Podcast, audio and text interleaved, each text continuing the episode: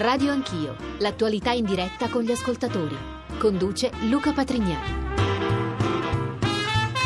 Due bambine prive di vita sul terreno, i loro vestitini viola e rosso, sono ferite alla testa e al collo. In un'automobile poco lontano i cadaveri di due bambini, in sottofondo i lamenti delle madri che piangono invocando Allah e lanciando maledizioni contro Bashar Assad.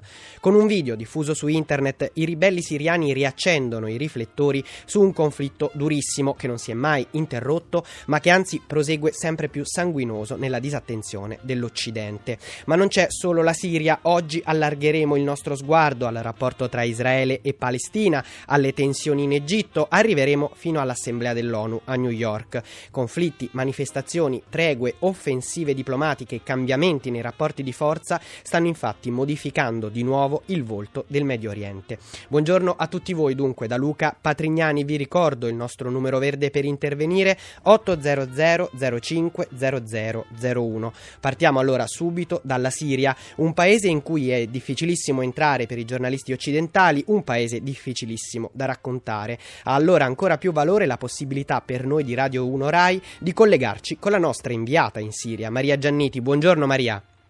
Buongiorno Luca a te e a tutti i tuoi ascoltatori. Dove ti trovi? Che cosa ci puoi raccontare della Siria in questo momento? Dove sei? Sono alla periferia di Damasco e assieme al collega Sergio Ciani che mi accompagna in questo viaggio abbiamo visitato Arasta, che è un sobborgo proprio alle porte della capitale, un sobborgo che fino a febbraio scorso era nelle mani dei ribelli, anche perché fondamentalmente gran parte degli abitanti di Arasta eh, sosteneva eh, l'opposizione, cioè, anche qui ci sono state manifestazioni pacifiche che poi purtroppo si sono trasformate in violenza nel momento in cui c'è stato l'attacco anche da parte delle forze regolari. Che cosa è successo ad Arasta? È successo che eh, il sobborgo era stato ripreso dalle forze governative, però c'è stata un'offensiva il mese scorso. Ecco, assieme a Sergio Ciani abbiamo visto un quartiere totalmente distrutto, gli edifici collassati, eh, era difficile camminare tra le macerie, una, una scena veramente impressionante che è quasi difficile, è molto difficile da raccontare perché eh, mancano forse le parole per descrivere eh, quello che abbiamo visto. Ed è un via vai di persone, di abitanti di Arasta che ora che l'offensiva è finita, è finita soltanto un paio di settimane fa, è durata 21 giorni, ci hanno raccontato, gli abitanti stanno tornando per cercare di recuperare quello che possono dalle proprie case, perché, le case che ovviamente sono ancora in piedi. E questa è una, mh, soltanto una delle tante fotografie che si certo. possono vedere qui in Siria. Ieri siamo stati a Homs, Homs che è, stata, è la terza città uh, di, um, della Siria, Homs che in molti quartieri è stata a sua volta teatro di combattimenti ferocissimi, adesso Homs è diversa rispetto a quella che per esempio avevo visitato soltanto pochi mesi fa. Perché? Perché le forze regolari sono riuscite a prendere il controllo di molti dei quartieri dove fino a sei mesi fa si combatteva, ma di nuovo che cosa abbiamo visto? Distruzione, palazzi completamente collassati, eh, bruciati, n- non c'è più niente. E ovviamente i pochi abitanti che magari hanno deciso di rientrare c'è bisogno di tutto, c'è bisogno de- de- di cibo, c'è bisogno di vestiti perché loro hanno perso tutto quello che avevano. Certo, una situazione tanti... critica. Sì, esattamente, sono tanti spaccati di questo conflitto che eh, dove Abbiamo... Ecco, sì. notato... Scusaci Maria, era andata via la linea, dicevi qualcosa che hai notato in questi tuoi spostamenti in Siria? Ecco, esattamente rispetto all'ultima volta che ero stata qui ed era i primi di, di, di maggio, eh, quando, quando, c'erano gli osservatori delle Nazioni Unite e quindi quando era possibile anche girare un po' di più nel paese e che dove la calma, devo dire tra virgolette perché in realtà anche camminando per città come anche adesso Damasco ma anche Homs si continuano a sentire sotto esplosioni, raffiche di mitra, la gente cerca di tornare nelle proprie case, e soprattutto in quelle case che magari non sono andate completamente distrutte. Certo. distrutte. La gente vuole tornare a una vita normale e la grande emergenza che soprattutto noi al di fuori non raccontiamo è quella eh, provocata da un milione e mezzo di sfollati che non vengono aiutati come rifugiati che sono nei paesi vicini come in Giordania, in, Libia, in Libano e in Turchia, perché quelli sono le internazionali che danno loro una mano, ci sono soltanto tanti siriani volenterosi che cercano di fare il possibile per aiutare questa gente. Maria, tu Queste accennavi... Sono... Certo, Maria, tu accennavi alla situazione sul campo, al cambiamento dei rapporti di forza tra ribelli e regime. Qui nei media occidentali arrivano indicazioni di un'avanzata dei ribelli che sarebbero sempre più vicini a Damasco e su posizioni sempre più di forza, ma è davvero così? È quello che tu riesci a vedere nel paese? Guarda, Damasco è una città sotto assedio, per entrare e per uscire dalla capitale si devono passare una quantità infinita di posti di blocco e già questo ehm, fotografa quella che è la situazione. Se ci sono tanti posti di blocco vuol dire la città è il prossimo obiettivo, ma lo si capisce anche semplicemente rimanendo un attimo in silenzio e ascoltando tutte le esplosioni e le raffiche eh, che arrivano dai dintorni di Damasco, perché si sta combattendo a nord, si sta combattendo a est, si sta combattendo a sud. L'unica strada ancora relativamente sicura è quella che porta mm, eh, confine, al confine verso il Libano, perché? Perché è strettamente controllata ovviamente dall'esercito siriano. Però la sensazione che si è a Damasco e che si stia aspettando l'ingresso dei ribelli da un momento all'altro, l'offensiva da un momento all'altro. Qui la chiamano l'ora zero. Che cosa vuol dire quest'ora zero? Vorrà, vorrà dire la caduta del regime? Non necessariamente, però sicuramente vorrà dire combattimenti a Damasco e il terrore che Damasco possa diventare teatro di combattimenti come è diventato il centro di Aleppo questo gioiello del Medio Oriente, perché bisogna dirlo, Damasco è un vero gioiello, possa essere compromesso. Possa essere compromesso e devo dire che molti abitanti, che ovviamente anche sostengono l'opposizione perché vogliono la caduta di queste regime, al tempo stesso sono spaventati anche dall'avanzata dei ribelli, perché l'avanzata dei ribelli che cosa vuol dire? Vuol dire che eh, la, guerra si avvicina. la loro presenza può determinare un bombardamento, perché quello che c'è ormai da mesi sono pesanti bombardamenti aerei e i bombardamenti non fanno distinzione fra ribelli e civili. Certo. Ed ecco perché c'è un eh, numero così elevato di vittime e appunto il bombardamento di due giorni fa che ha colpito dei bambini che stavano giocando lo dimostra. Eh, I nostri ascoltatori si rendono perfettamente conto che è difficile anche il collegamento, la linea con la Siria. Maria, vorrei farti un'ultima domanda prima di salutarti, eh, per raccontare anche com'è dietro le quinte lavorare in un paese così difficile per un inviato occidentale. Eh, quant'è il controllo da parte del, del, regime? Com'è la vita quotidiana tua lì, ora che sei arrivata in Siria e eh, con tanta fatica e tanta energia ci racconti quello che succede in Siria? Ma indubbiamente il controllo c'è, per esempio per andare a Homs abbiamo avuto la necessità di un'autorizzazione del ministro ma è necessario perché altrimenti non avremmo superato i tanti punti di blocco. Si può ancora girare, si può ancora raccontare. Stiamo, stiamo perdendo la linea purtroppo. Maria ci senti ancora? Io ti sento ancora, non so se voi riuscite ancora a sentire. Ora sì. Eh, stavo dicendo, sì, le difficoltà sono tante, bisogna ovviamente spostarsi anche con l'autorizzazione delle, governazioni per stare poco e per andare nelle zone più allora, abbiamo, stiamo perdendo, temo, la, il collegamento con la nostra inviata Maria Gianniti che ci diceva il controllo del regime c'è, c'è bisogno di autorizzazioni per spostarsi, superare i posti di blocco e ci raccontava di un fronte della crisi che si avvicina sempre di più a Damasco. La ringraziamo per ora, vedremo se riusciremo poi eventualmente a ricollegarci e sulla base di questa preziosissima corrispondenza da Damasco eh, iniziamo a parlarne anche con gli altri nostri ospiti. Io saluto Marcella Emiliani, la professoressa Marcella Emiliani che è esperta di Medio Oriente. Buongiorno. Buongiorno a voi. E saluto anche il professor Vittorio Emanuele Parsi, che è professore di relazioni internazionali all'Università Cattolica di Milano. Buongiorno buongiorno a voi. Eh, professoressa Emiliani, sentivamo eh, dalla nostra inviata in Siria che la situazione è estremamente fluida, ma che il fronte si avvicina sempre più a uh, Damasco. Quest'oggi sul Corriere della Sera c'è un intervento del filosofo francese André Glucksmann che dice è come Guernica l'Europa non stia a guardare, non distolga lo sguardo. Ma insomma non possiamo fare proprio nulla ora per risolvere questa crisi siriana?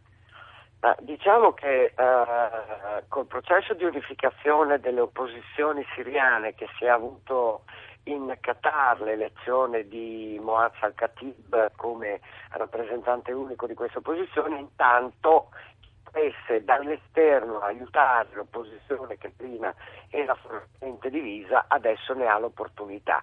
Aiutare significa, lo dicono le stesse opposizioni, fornire armi in grado di contrastare aviazione e artiglieria pesante in mano al regime di Bashar al-Assad. Eh, certo, il riconoscimento politico per l'amor di Dio è importantissimo. Dopo la Francia, dopo sei Emirati del Golfo, eh, hanno riconosciuto l'opposizione anche Londra, la stessa Italia.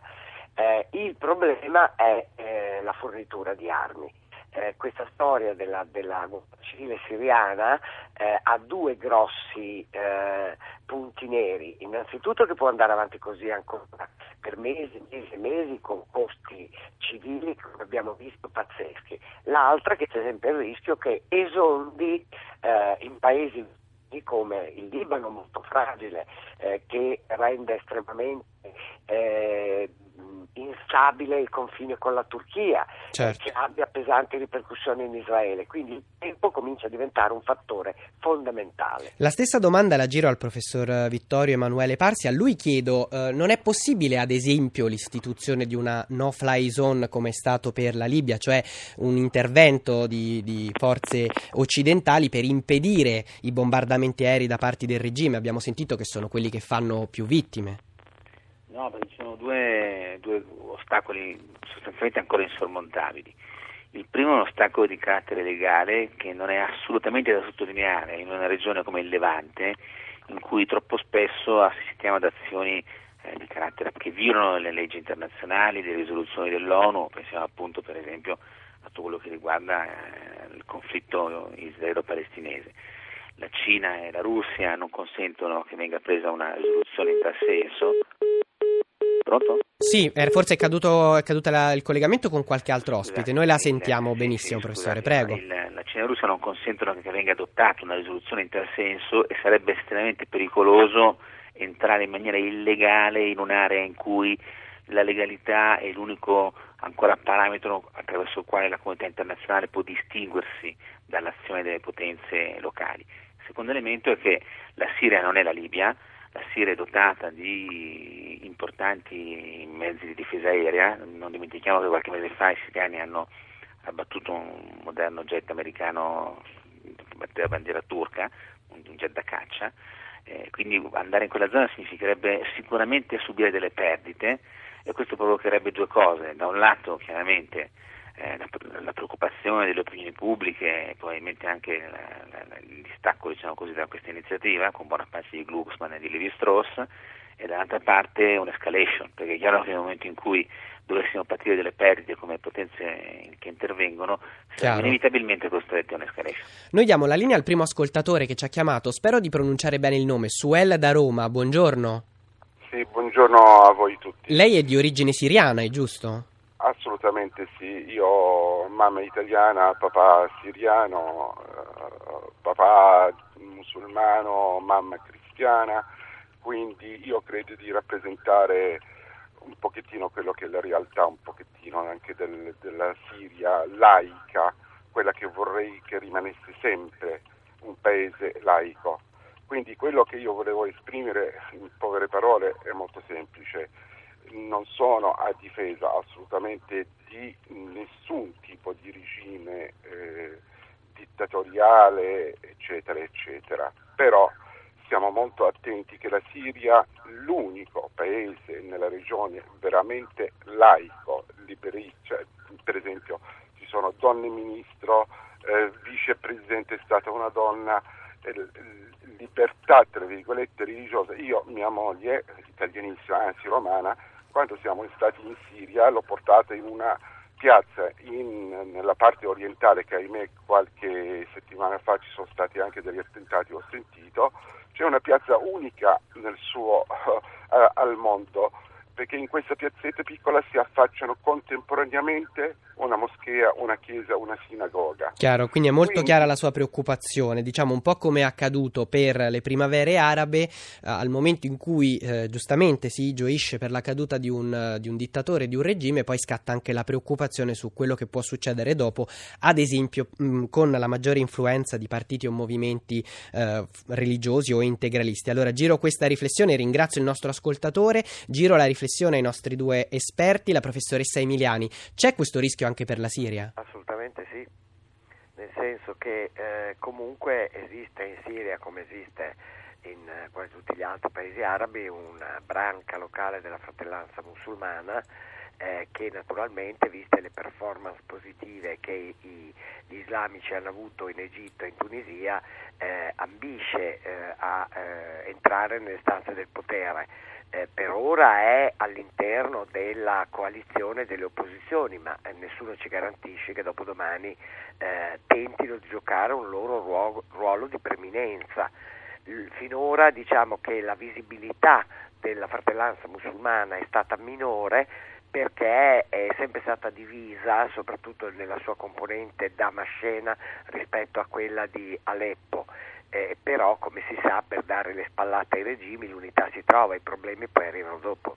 Allora io vorrei tornare, prima di continuare su questo versante, vorrei tornare al, al caso dei dieci bambini uccisi, sembra second, eh, secondo le, le, le, denunce dei ribelli antiregime con bombe a grappolo su un campo di gioco. Eh, noi siamo collegati con Andrea Iacomini che è portavoce dell'Unicef, buongiorno. Buongiorno, buongiorno. L'Unicef è una delle veramente ultime, poche eh, organizzazioni organizzazioni non governative ancora presenti sul territorio a Damasco. Allora, non ci sono verifiche indipendenti di quanto accaduto, abbiamo visto i video, le foto diffuse su internet dai ribelli. Voi siete in grado comunque di confermare, eh, se non la notizia eh, di questo singolo caso, comunque eh, la, la gravità dei bombardamenti e le vittime civili, soprattutto fra i bambini? Beh sì, le operazioni dell'UNICEF a Damasco procedono peraltro a rilento a causa della situazione poco sicura, eh, sono ristretti i movimenti del nostro staff, anche il coordinamento delle varie agenzie. Da mesi eh, abbiamo comunque dichiarato che la situazione dei bambini è grave,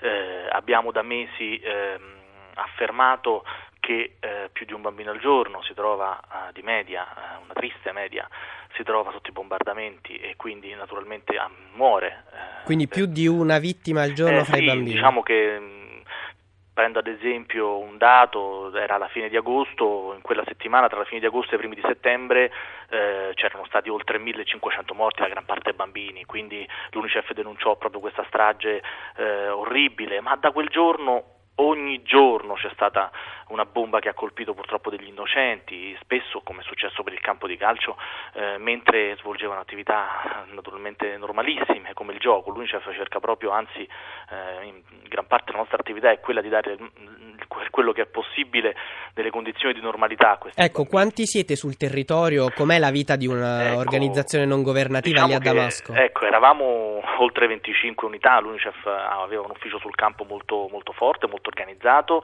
eh, oggi a Damasco sono rimaste poche unità, siamo molto presenti naturalmente nei territori limitrofi, in quelli confinanti dove ci sono dei grandissimi campi profughi, basti pensare a quello di Zatari, stiamo iniziando a rilento in attesa appunto di un, di un ok definitivo una grande campagna di vaccinazione che doveva iniziare ieri ma è stata ehm, per ora rinviata, un milione e mezzo di dosi di vaccino contro il morbillo perché poi alla fine non dobbiamo dimenticare che queste guerre ehm, non soltanto uccidono i bambini, provocano dei danni psicologici molto gravi ma poi soprattutto eh, ci sono delle malattie certo. Da fronteggiare. Già i bambini vivono delle condizioni di crisi respiratorie prolungate e continue e questo ci viene naturalmente eh, detto dai nostri uffici sul campo, ma poi ci sono problemi legati a, al morbillo, ehm, alla malaria, eh, tutte eh, naturalmente malattie che nascono eh, in situazioni di conflitto, quindi siamo estremamente preoccupati, non dimentichiamoci, tengo a dirlo, che questo è un conflitto che colpisce 2 milioni e mezzo di persone e, e circa un milione e due sono bambini. Quindi è un dato altissimo, incredibile. Sono le principali eh, soltanto vittime. in Siria e sono naturalmente le principali vittime, naturalmente eh, e soprattutto innocenti, non dimentichiamocelo. Poi i rifugiati stanno ormai superando le 400.000 unità, la metà anch'esse sono bambini. Insomma, qualche mese fa l'ho definito un conflitto dei bambini proprio per dire che comunque è una guerra eh, che eh, ha un obiettivo tremendo e che spesso e volentieri, lo diceva prima l'inviata, eh, i bombardamenti non fanno distinzioni, certo. Beh, questo è il dato più brutto da comunicare, è proprio vero, non fanno distinzioni e purtroppo, eh, ahimè, da mesi ogni giorno siamo costretti a dover certificare delle morti innocenti. Grazie mille allora al portavoce dell'Unicef Andrea Iacomini per questa eh, rassegna diciamo anche dei dati della dimensione del fenomeno che colpisce i bambini nella crisi siriana. Grazie ancora e buon lavoro. No, grazie a voi, arrivederci. Ascoltiamo anche la voce di un altro ascoltatore, in linea c'è Fabio da Verona, buongiorno. Sì, buongiorno, buongiorno a tutti. Ecco, io di fronte a questo scenario già in, di per sé inquietante che è il Medio Oriente di queste ultime settimane, avrei una domanda che è forse ancora più inquietante, cioè che fine ha fatto la bomba atomica iraniana? sappiamo che l'Iran inevitabilmente sta arrivando ad avere l'ordigno nucleare. Non vorrei che queste situazioni di queste ultime settimane, Hamas, Striscia di Gaza, Siria, distraessero l'opinione pubblica internazionale da, questo, da questa minaccia che a mio avviso è estremamente grave e preoccupante, perché Chiaro. non ne sento più parlare, mentre sembrava un mese fa o due mesi fa che fosse imminente addirittura un attacco preventivo di Israele perché l'Iran stava per avere l'arma atomica. Chiarissimo. Ecco, vorrei sapere magari da qualche ospite se, se può darmi qualche eh, delucidazione sul fatto. E noi giriamo questa domanda ai nostri esperti. Eh, secondo alcuni analisti e appunto analisti internazionali, eh, c'è anche un po' l'ombra dell'Iran in queste crisi del- dell'ultimo mese, sia quella fra Israele e Hamas, sia la Siria. Cioè c'è un, un distogliere l'attenzione. Com'è la situazione, professor Vittorio Emanuele Parsi? Quanto gioca, che ruolo gioca l'ombra iraniana?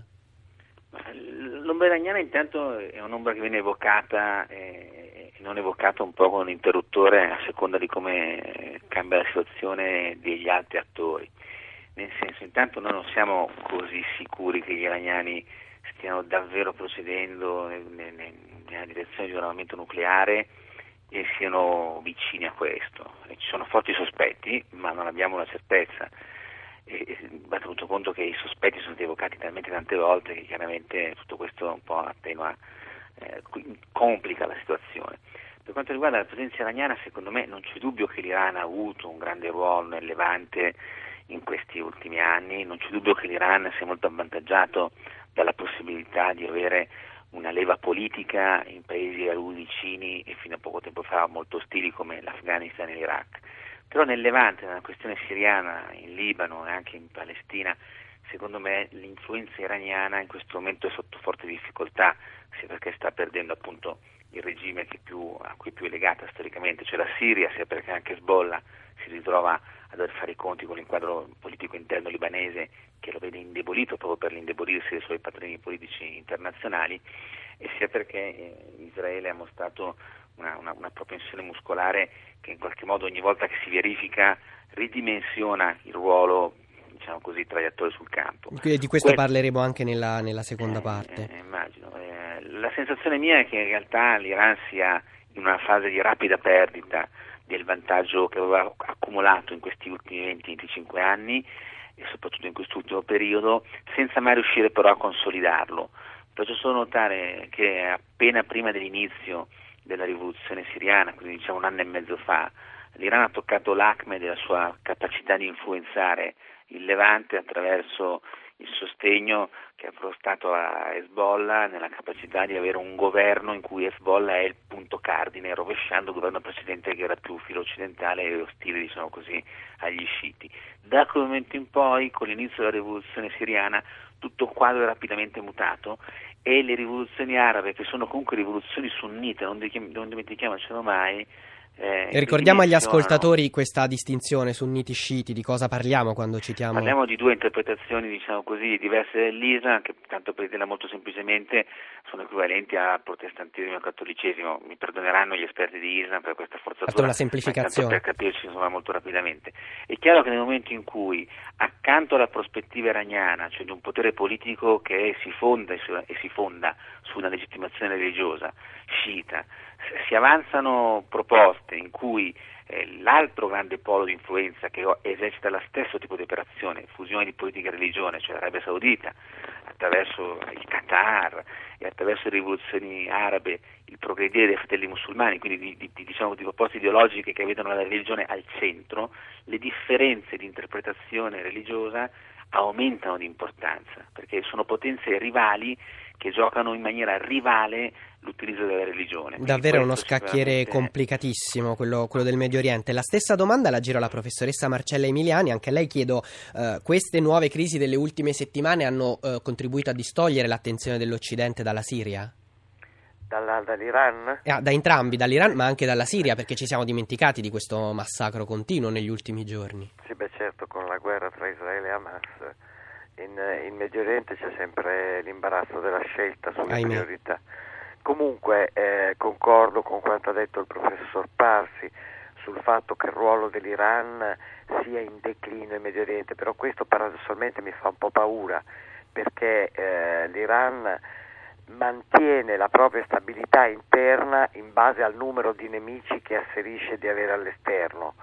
Quindi eh, si sta avvicinando un anno per l'Iran molto complicato, l'anno prossimo ci saranno le presidenziali, Ahmadinejad non si può più presentare, si arriverà ad una resa dei conti tra quelle che sono le due anime principali del regime adesso, ovvero il clero e i Pasdaran, cioè il frutto vero della rivoluzione del 79.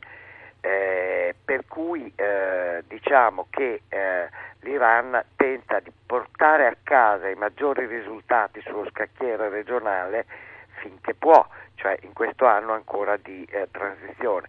Non dimentichiamo però che oltre ad avere una grossa eh, influenza in Libano, oltre a eh, cercare in tutti i casi di fare un gioco al massacro in Siria, eh, l'Iran ha in mano anche molta della stabilità dell'Iraq, quindi attenzione a parlare di un ruolo eh, decisamente in calo eh, dell'Iran, lo dico anche a me medesima. C'è un effetto che, domino. Esatto, c'è un effetto domino che rimane molto pericoloso. Allora, ora diamo di nuovo la linea a un altro ascoltatore che ci aiuta ad allargare lo sguardo. Buongiorno a Mario da Milano.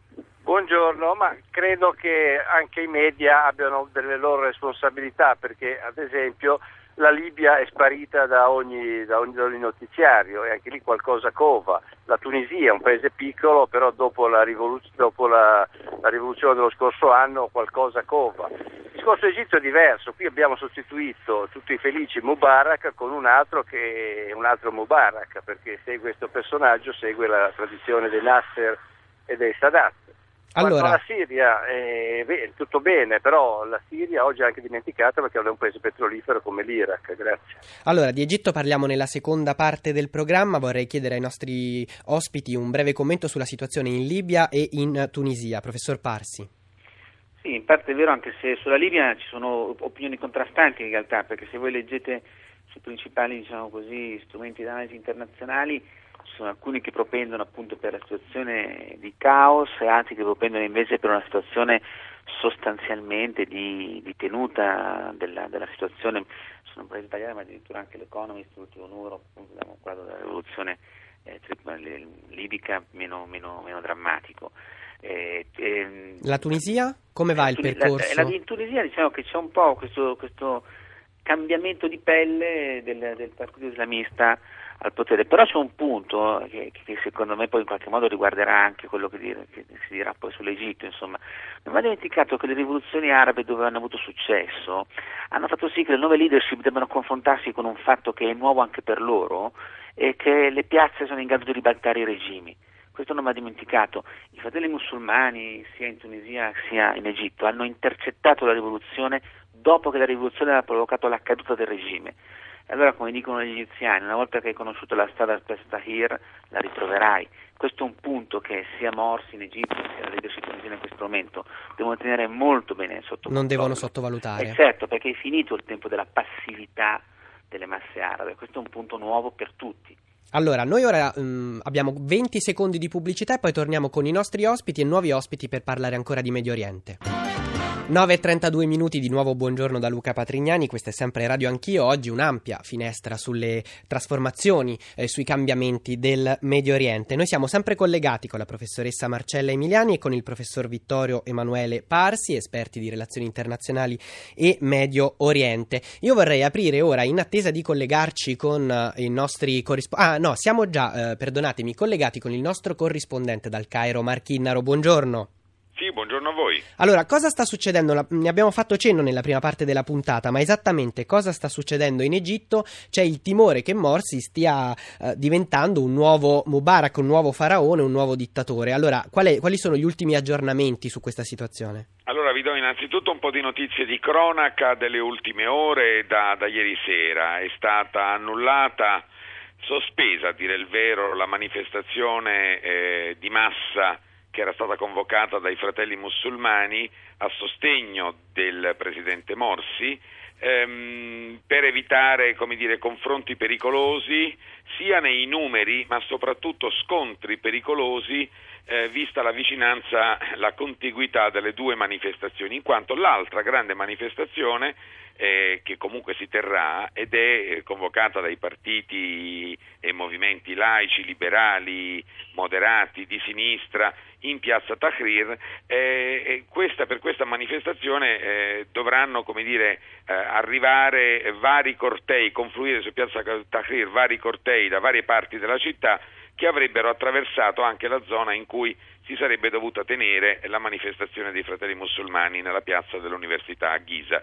A questo punto eh, già si è tolto di mezzo dire, un pericoloso problema di, eh, di, ordine pubblico, visto che la polizia aveva già fatto sapere il ministro, il ministro dell'interno che non sarebbero stati in grado di controllare tutto e tutti, visti i numeri che eh, sarebbero stati messi in campo. Ricordiamo, punto... ricordiamo, il perché di questa protesta, dei esatto. decreti di, di, Morsi che diciamo così eh, rag, mm, eh, uniscono, mettono in, in, testa al Presidente eh, diciamo così una sorta di corona, nuovi poteri eh, sempre più nuovi grandi. Poteri, nuovi poteri praticamente di fatto illimitati dopo avere eh, già il potere esecutivo che gli deriva dal fatto di essere il presidente di un paese che ha un regime allo stato attuale presidenziale, quindi diciamo paragonandolo a quello che può avere un presidente russo, un presidente americano o francese.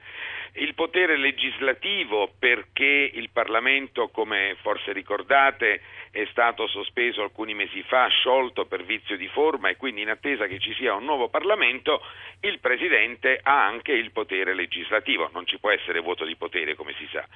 E eh, gli mancava il potere giudiziario che con, questo, eh, eh con questa dichiarazione costituzionale di giovedì sera annunciata dalla, da, da Morsi giovedì sera di fatto eh, eh, assegna al Presidente anche il potere legislativo in quanto ogni sua decisione eh, o decreto varato al, dal momento della sua elezione ha valore inappellabile e inoppugnabile, ossia nessuna istanza giuridica in Egitto ha, avrebbe il potere di eh, eh, sovvertire decisioni, Le sue decisioni. del Presidente. E questo, questo ha aperto un fronte con i giudici, questo, ovviamente. Questo Ieri ci sono stati. Il vaso di Pandora, ovviamente, come potete immaginare. Ieri ci sono no? stati degli incontri fra Morsi e le autorità di vertice del potere giudiziario egiziano. C'è stata una ricucitura, un passo indietro da parte del Presidente? È in corso un tentativo di ricucitura, eh, un tentativo mm, per la verità molto dire, difficile perché il Presidente, essendo andato anche molto oltre, e avendo anche tenuto l'altro giorno un discorso infocato fuori dal palazzo presidenziale davanti a una massa sterminata di suoi sostenitori, è difficile che possa tornare indietro in maniera così brusca. Um, si tenta un compromesso, eh, ieri sera il suo portavoce ha detto beh diciamo che sono inappellabili solo le decisioni del Presidente su questioni riguardanti la, la sovranità dell'Egitto, cioè non so, dichiarazioni di guerra, eh, trattati internazionali e così via, cioè quelle, queste cose, su queste cose il Presidente ha potere assoluto. Su tutto il resto sappiate che comunque sono decisioni, eh, sono poteri temporanei, temporanei. soltanto quando, fin quando non ci sarà una nuova Costituzione e un nuovo Parlamento, ma il problema, come al solito, il diavolo nel, nel dettaglio, eh, il Presidente ha anche contemporaneamente eh, silurato il eh, procuratore generale egiziano, che per la verità era stato nominato ai tempi di Mubarak, quindi era un, insomma, un come dire, un sodale di Mubarak e adesso paradossalmente è diventato quasi il simbolo no, della lotta dei rivoluzionari contro Morsi. l'ennesimo dittatore egiziano ehm, e, e, tra l'altro poi ha anche deciso di rinviare di due mesi la consegna della, della bozza di Costituzione, quindi di fatto prolungando i suoi poteri avrebbe l'Assemblea Costituente dovuto presentare entro il 12 dicembre la bozza definitiva della Costituzione da poi sottoporre al referendum popolare, si è deciso di rimandare di due mesi, quindi fino a metà febbraio. A questo punto il Presidente ha mm, dire, potere di vita o di morte, poteri illimitati in Egitto fino all'adozione della nuova Costituzione e ovviamente a potere legislativo fino alla... Eh, a un nuovo Parlamento Dunque per un non periodo molto lungo. quando verrà eletto certo. perché il nuovo Parlamento dovrebbe essere eletto a questo punto dopo l'approvazione della Costituzione, quindi parliamo di tempi lunghi, almeno sei mesi a partire da oggi. Allora, grazie mille al nostro corrispondente dal Cairo Marchinaro per questi aggiornamenti. So che il professor Vittorio Emanuele Parsi ci deve lasciare, quindi chiedo direttamente a lui un giudizio su questa situazione in Egitto, in particolare sul paradosso che si trovano di fronte gli Stati Uniti, che da un, da un lato apprezzano sempre di più Morsi come mediatore, eh, per esempio nella tregua tra Israele e Hamas, dunque il suo ruolo in Medio Oriente che aumenta, dall'altro esprimono preoccupazione, come ha detto il portavoce della Casa Bianca, su questi decreti sul fronte interno. È un rebus anche per gli Stati Uniti ora l'Egitto? Eh, purtroppo tutti noi, gli Stati Uniti in particolare, che sono il principale diciamo così, fornitore di aiuti economici all'Egitto, l'Egitto è il secondo paese al mondo che riceve aiuti economici dagli Stati Uniti dopo Israele, gli Stati Uniti con tutti noi stanno risalendo un vento con un angolo strettissimo eh, e non c'è un granché da fare, nel senso le carte che abbiamo in mano sono queste, cioè nel senso a volte anche l'ascoltatore prima commetteva a mio avviso diciamo così, eh, siamo un po' attardati da un errore di prospettiva, quello che è successo noi non l'abbiamo provocato, non l'abbiamo favorito, semplicemente non ci siamo opposti e se ci fossimo opposti secondo me avremmo comunque non prevalso. Quindi quello che è successo è un fenomeno che riguarda un mondo a noi vicino, ma riguarda quel mondo e si, e si è mosso per forze interne che riguardano un pochino tutti i paesi del Certo. sud del Mediterraneo. E, co- e con questo dobbiamo fare i conti. E, e quello che ha detto Max Kimon è precisissimo secondo me, nel senso che, quindi lo condivido completamente, eh, da un certo punto di vista quello che Morsi sta facendo può ancora essere difeso come un tentativo di preservare la rivoluzione, diciamo così, dagli, dalle- da- dagli intralci. Se pensiamo al processo rivoluzionario come un processo qual è in genere una rivoluzione, dovremmo essere semmai eh, stupiti dalla moderazione che questo regime eh, si sta profilando. È chiaro che però noi non possiamo dimenticare, ma credo che neanche Morsi lo dimentichi, e che questo spieghi la revoca della manifestazione dei fratelli musulmani di oggi, la precisazione del portavoce presidenziale, neanche Morsi può dimenticarsi che la rivoluzione contro Mubarak non l'hanno né lanciata, né guidata, né prodotta i fratelli musulmani.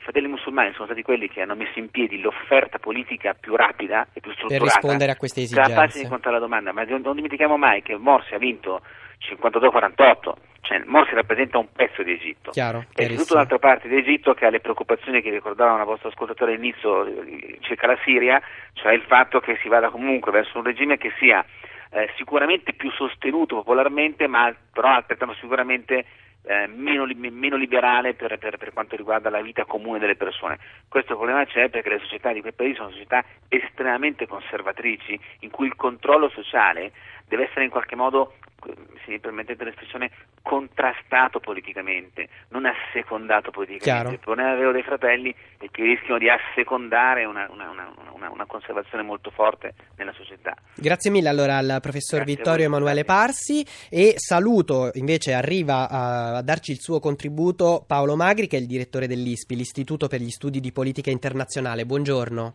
Buongiorno a voi. Vorrei aprire anche e inserire nella discussione il capitolo che riguarda Israele e la Palestina. Lo faccio salutando anche il prossimo ospite Davide Frattini, inviato del Corriere della Sera che è tornato da pochissimo dalla striscia di Gaza. Buongiorno. Buongiorno. Allora, la prima domanda è come va la situazione lì? Regge la tregua, la fragile tregua? Ma ah, apparentemente sì, anche perché in realtà eh, questa volta Hamas ha un, un interesse molto forte a che altri gruppi come il Jihad islamico o i comitati di resistenza popolare non la facciano saltare. Quindi anche quando c'è stato questo episodio eh, venerdì con questo palestinese ucciso verso il- la, la- la- la- frontiera, Hamas ha subito schierato la sua polizia, le sue eh, milizie per evitare che ci fossero altri casi del genere, scontri. Certo, in questa situazione ora si aggiunge un altro tassello che è quello dell'offensiva diplomatica dell'autorità nazionale palestinese. Abu Mazen è volato a New York. Questa settimana eh, c'è in programma la richiesta di un riconoscimento, anche se non come Stato membro, ma insomma un primo riconoscimento come osservatore alle Nazioni Unite. Allora io chiedo a Paolo Magri, direttore dell'ISPI, perché questa partita è così importante per eh, la Palestina e perché anche così importante per Israele che è fortemente contraria? Beh, per la Palestina ha un valore simbolico e un valore reale. Il valore simbolico è che eh, la votazione eh, avverrebbe eh, giovedì 29 Il 29 novembre è una data importante per i palestinesi e per il mondo arabo perché il 29 novembre del 47 le Nazioni Unite con 33 voti a favore riconobbero il diritto di esistenza allo Stato Israele. Quindi rivotare su questo qualifica di Stato non membro in un anniversario di una giornata così importante ha un valore simbolico. Anche un valore reale, eh, ricordiamoci che eh, come lei diceva giustamente eh, non è una votazione per l'ingresso di Israele, di, scusi, della Palestina all'ONU come Stato membro e quindi il riconoscimento dello Stato, ma come Stato non membro, cioè come il Vaticano per intenderci, ma questo uh, status darebbe per esempio a, alla Palestina l'accesso alla Corte internazionale di giustizia eh, dell'AIA per eh, denunciare eh, ostacoli alla, all'implementazione del diritto internazionale, quindi potrebbe per esempio eh, denunciare gli insediamenti israeliani eh, alla Corte eh, di Giustizia del Criminale dell'AIA. La interrompo un secondo per dare voce a due altri ascoltatori. Il primo è Ernesto da Mantova. Buongiorno signor Ernesto. Ah, buongiorno, io volevo sempre parlare lì della Palestina e de, de Israele. Secondo me questo conflitto deve finire. È dal 1947 come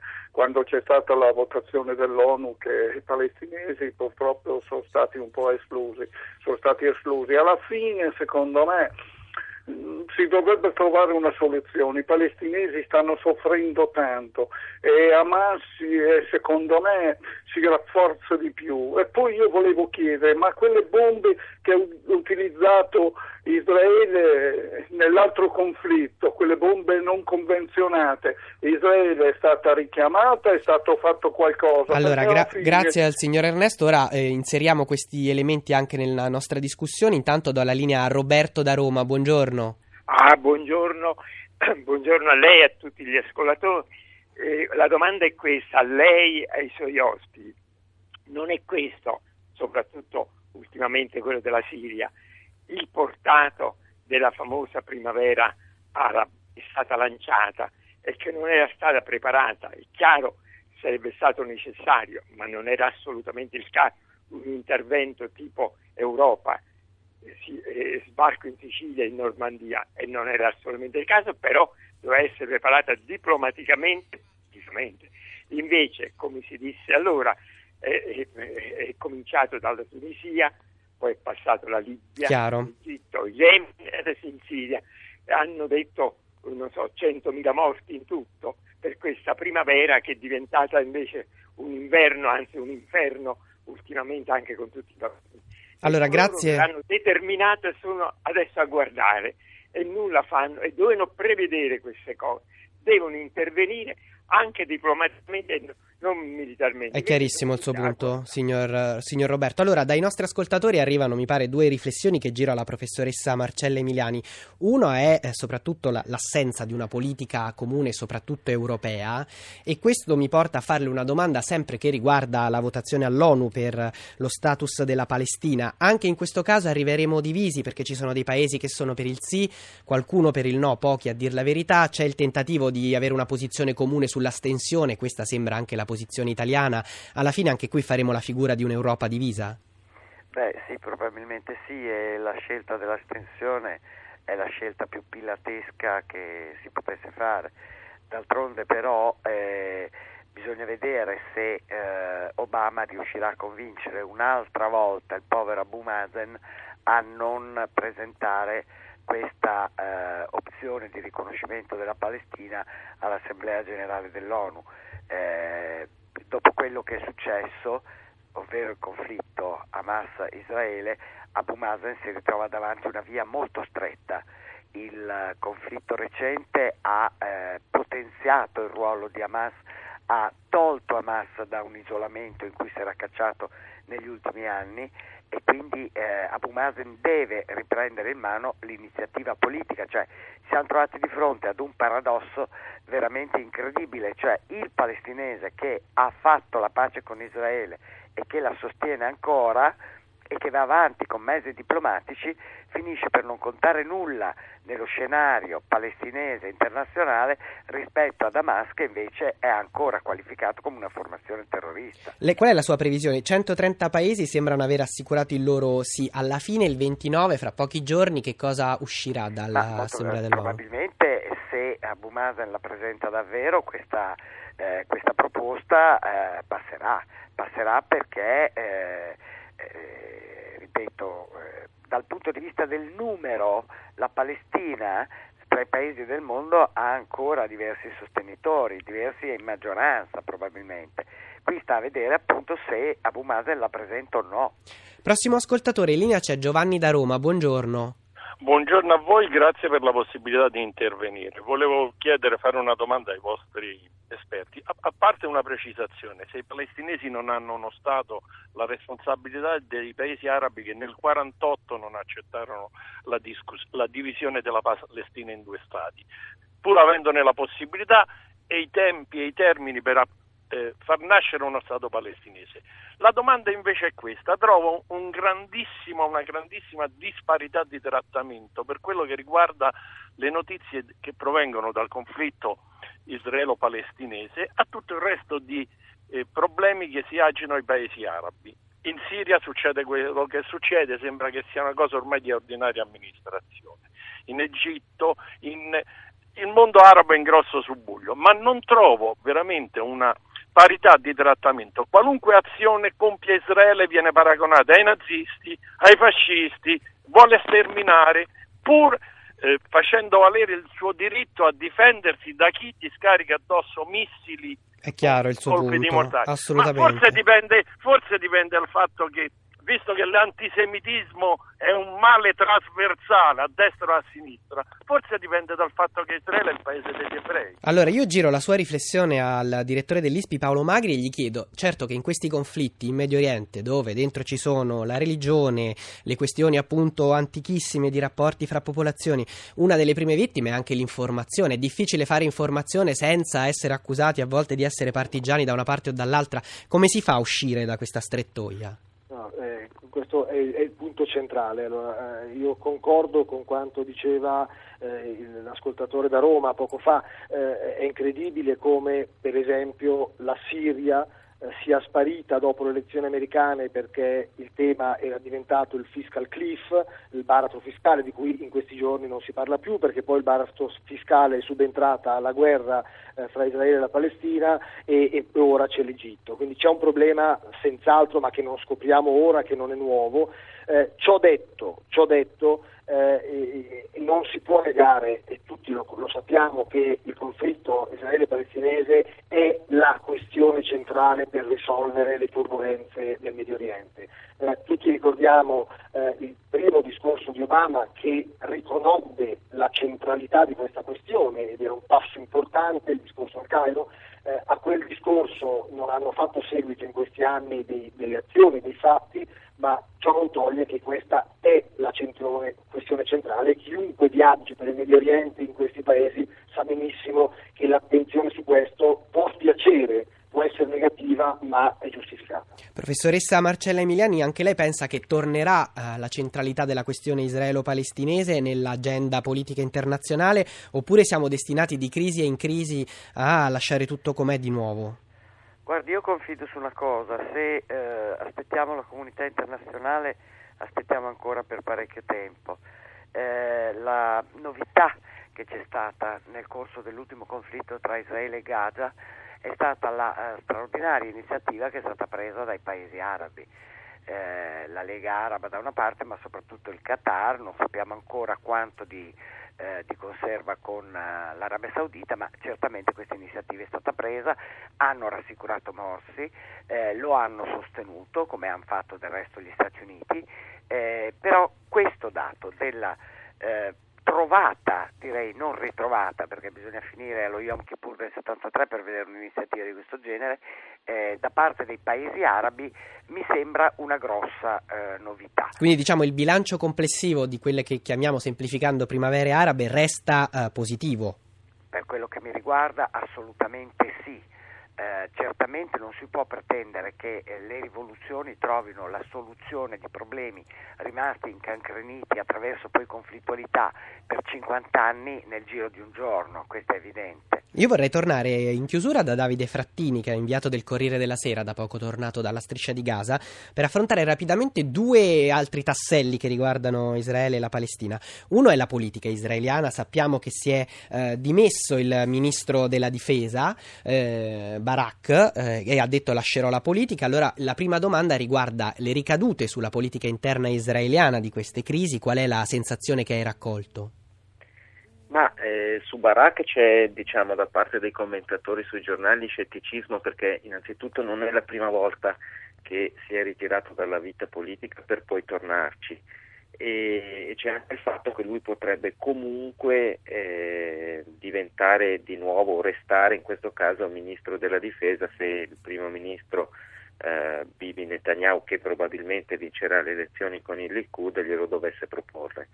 Nel caso Netanyahu decida di tenersi quello che è il soldato più decorato della storia di Israele come ministro della difesa, avrebbe dei problemi interni alla coalizione e al partito perché al posto di ministro della difesa sicuramente aspirano sia a, a Victor Lieberman che è il capo di Israel Beitenu, questo partito eh, ultranazionalista votato soprattutto agli immigrati russi che si è ehm, fuso adesso con il, con il Likud, sia eh, Moshe eh, Yalon che è un ex capo di Stato Maggiore.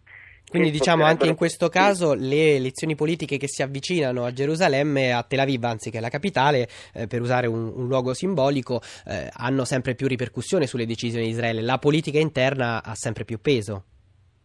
Sicuramente, anche perché in realtà la, le elezioni che avrebbero dovuto essere, visto tutto il movimento eh, eh, contro i tagli economici, contro la crisi, eh, gli studenti, i riservisti in piazza durante l'estate, è stato riportato sul discorso della sicurezza sia dalla campagna di Netanyahu che è incentrata su un eventuale attacco all'Iran, sia da questi otto giorni di guerra con Gaza, certo. per cui tutta la parte economica che lei I temi economici sono spariti. aveva cercato di... sì, i temi economici e sociali sono di nuovo stati eh, mangiati via e portati via dal conflitto con Gaza. C'è un ultimo tassello che invece ci riporta a Ramallah, le agenzie di stampa ci informano proprio ora che si sono conclusi gli esami sul corpo di Arafat, l'ex leader della, dell'autorità nazionale palestinese. Qui c'è un giallo, cerchiamo di raccontare agli ascoltatori perché è tornata di attualità questa vicenda. È tornata di attualità perché per la prima volta i, la moglie, la vedova, eh, su Arafat eh, quest'estate, in realtà mm, qualche mese prima, ma i risultati sono venuti fuori quest'estate, ha permesso a un team di, di Al Jazeera di, preleva, di, di prelevare dei, dei, come, dei, resti da um, un pettine, uno spazzolino, insomma da dei eh, beni che lei aveva ancora di Arafat e analizzarli. E sono stati analizzati a Losanna e questi medici, questi scienziati avrebbero scoperto che c'erano delle tracce di eh, polonio, quindi che era stato eh, avvelenato, un insomma. veleno che avrebbe potuto avvelenarlo. Da lì è partita tutta una richiesta per l'esumazione, riesumazione che in realtà forse eh, neppure l'autorità palestinese, neppure Abu Mazen eh, vorrebbe vedere, anche se adesso sta avvenendo, eh, anche se pubblicamente ripetevano sì sì sì va fatta,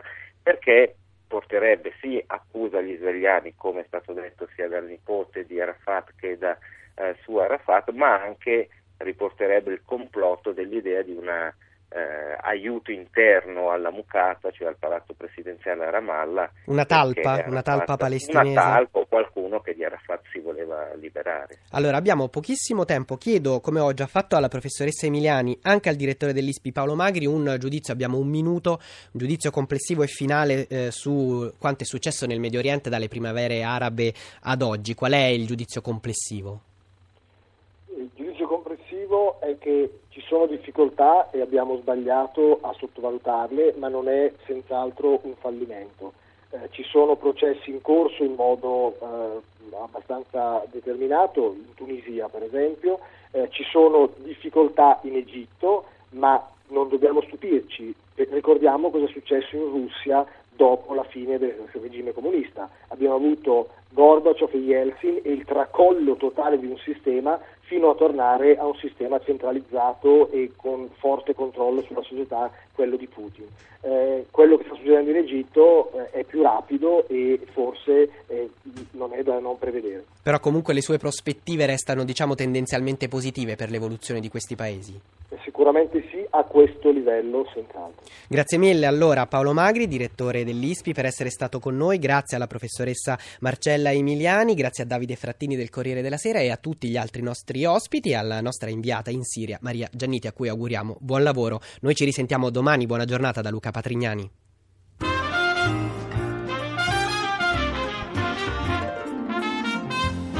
Avete ascoltato Radio Anch'io, ha condotto Luca Patrignani, regia di Anna Posillipo, assistenti al programma Alberto Agnello e Valentina Galli, coordinamento tecnico Simone D'Amico, Gottardo Montano e dalla Siria Sergio Ciani.